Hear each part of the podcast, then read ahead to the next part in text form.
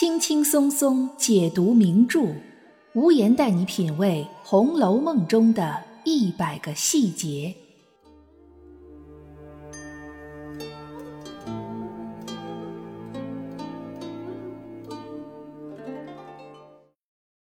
品读细节之美，发现别样红楼。大家好，我是暗夜无言，欢迎您收听《红楼梦》中的一百个细节。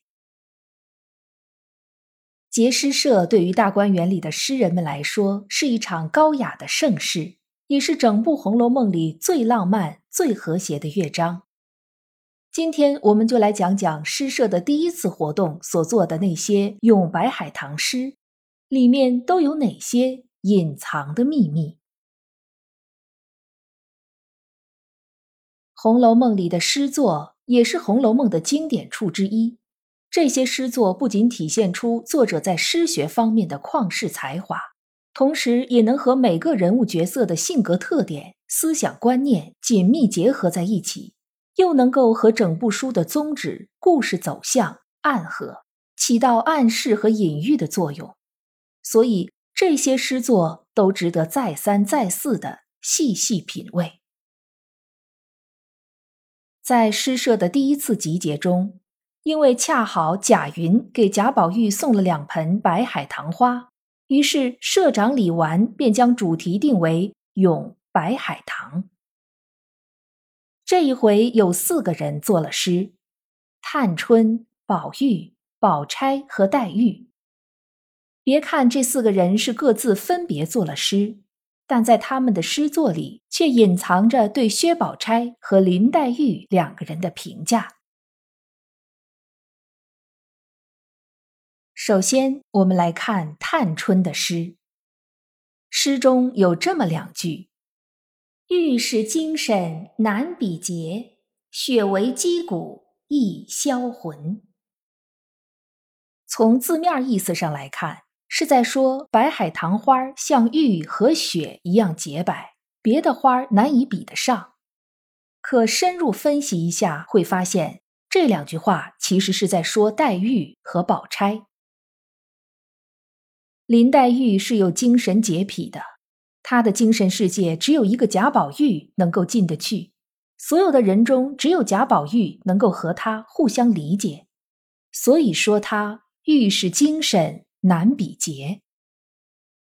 而薛宝钗的肌肤就像雪一样莹润，看到的人都忍不住为她而神魂颠倒，所以是雪为肌骨亦销魂。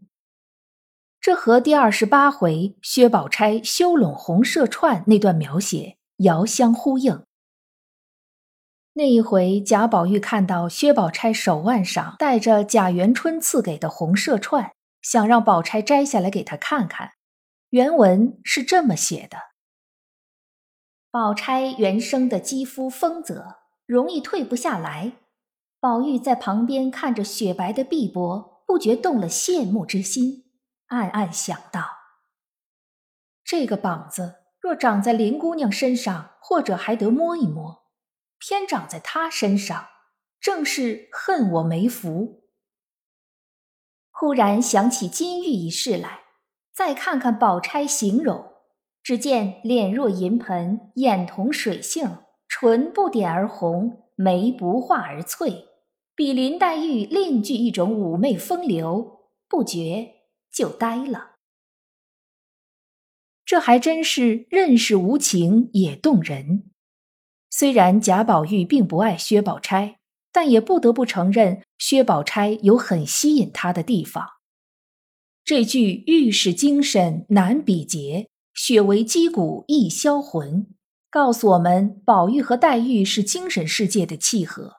即使宝玉会为宝钗的美貌所吸引，但宝黛之间的契合是其他人无法相比的。下面我们再来看看薛宝钗的咏白海棠诗，诗里面有两句大家比较熟悉的：但及使之花更艳，愁多焉得玉无痕。这句但及使之花更艳通常被认为是薛宝钗对自己的一种描述。字面意思是指白色的海棠花颜色最浅淡，但浅淡到了极致，反而是一种更高级的绚烂，更高级的美。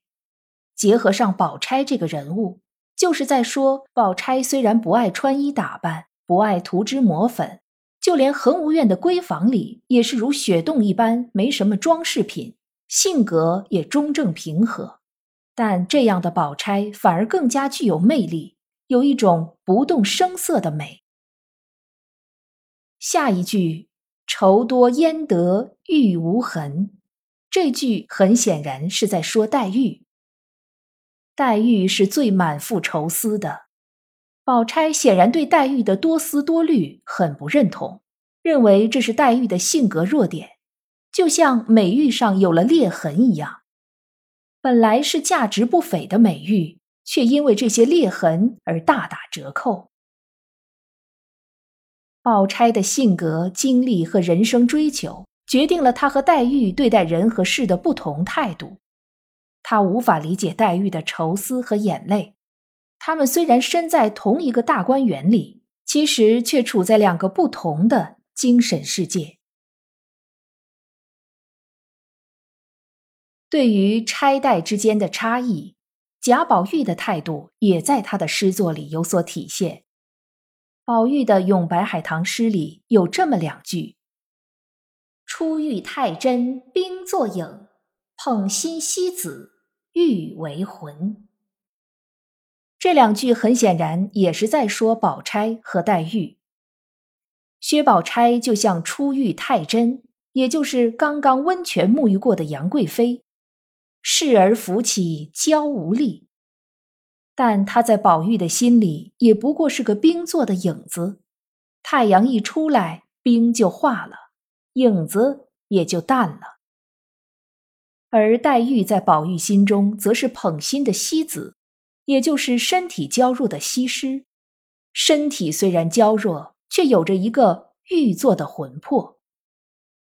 玉对冰，魂对影，高下立现。此时的贾宝玉已经和林黛玉表白过心迹了，也已经十分定情物离香愿过了。可以说，在情感上，贾宝玉已经比之前成熟了很多。很清楚宝钗和黛玉这两个人在他心里的位置是什么样的，不会再像以前那样见了姐姐就忘了妹妹了。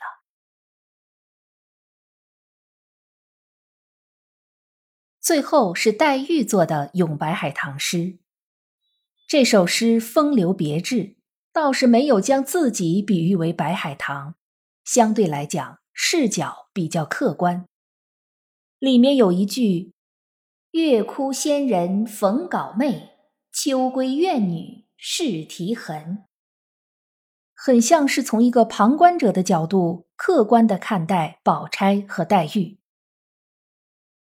宝钗就像月窟仙人，也就是嫦娥，在那里孤独地缝着白色的衣服；而黛玉就像秋闺怨女，在那里默默地擦拭着眼角的泪痕。其实在对待宝钗这个人的态度上，黛玉一直还是很客观的，虽然从前把她当作情敌，但也从不否认宝钗的优秀，没在任何人面前诋毁过宝钗，即使是在诗作里也是不褒不贬的。除了探宝钗黛四人之外，还有一个人也做了咏白海棠诗，那就是后来得知消息从家里赶过来的史湘云。史湘云的诗书才华也是很不错的，她一口气做了两首咏白海棠。第一首中有这么一句：自是双娥偏爱冷，非关妾女欲离魂。这里也是在指代宝钗和黛玉。不过这句诗和其他人的诗句不太相同的地方是，暗暗地指出了宝钗和黛玉最后的结局。双娥就是黛玉诗里的月窟仙人，也就是嫦娥。嫦娥的故事我们都是耳熟能详的，她为了追求长生不老，背着丈夫后羿吃掉了长生不老药，结果飞升到了月亮里，成了孤独的神仙。这和薛宝钗多么相似！她的人生追求并不是爱情，结果最后独守空房，被宝玉离弃。而倩女指的是唐代的传奇故事《离魂记》里的倩娘，本来与表兄有婚约，父亲却想把她另嫁给别人。表兄一气之下离家出走，倩娘因为思念过度而魂魄离体，追随表兄而去。这俨然指的就是黛玉，无法和贾宝玉这个有情人长相厮守，最后魂归离恨天。而这句“自是双娥偏爱冷，非关倩女欲离魂”的意思是，白海棠就是那爱冷的嫦娥，而不是离魂的倩女，暗示着最后和宝玉缔结婚约的是宝钗，而非黛玉。而史湘云的第二首《咏白海棠》则表达了自己对钗黛二人的态度。请看这四句：横指接通罗壁门，也宜墙角也宜盆。花因喜节难寻偶，人为悲秋易断魂。第一联两句写的是宝钗，形容她像香草一样，出的厅堂，入的厨房，是最佳的贤内助选择。第二联两句很明显写的是黛玉，因为太过高洁而难以得到相匹配的伴侣，伤春悲秋，情绪哀痛，则容易损伤身体。史湘云本人虽然也是无父无母，在家里要时时看着叔叔婶娘的眼色行事，史家的家境也是一天不如一天。但在这种情况下，史湘云仍然保持着豁达乐观，所以她更欣赏薛宝钗的个性，却并不能理解黛玉的心境。在她笔下写出这样的诗，也就并不意外了。这时我们再回过头去看看第一个讲到的探春。探春的个性其实和史湘云有点像，但又不尽相同。而在思想层面上，探春其实是理解和欣赏黛玉的，所以她的诗里会出现“玉是精神难比劫”的句子。此外，黛玉在诗社的别号“潇湘妃子”也是探春给她起的。探春心里明白黛玉为了什么、为了谁而流泪，并对她的爱哭给予了充分的理解。黛玉对这个别号也是欣然接受的，可见两个人虽然并没有什么明着描写的地方，但实际上彼此是心意相通的。在《红楼梦》里，还有很多这样暗中描写的春秋笔法，读起来不禁觉得耐人寻味，仿佛在满纸的文字下面又另有一个暗流涌动的世界。这也就是名著的魅力之一。不知道您对此有什么看法呢？可以在评论区给我留言。我们今天的节目到这里就结束了，感谢大家的陪伴收听，也欢迎您订阅关注本专辑，随时收听最新的节目。我是暗夜无言，让我们下一期再见。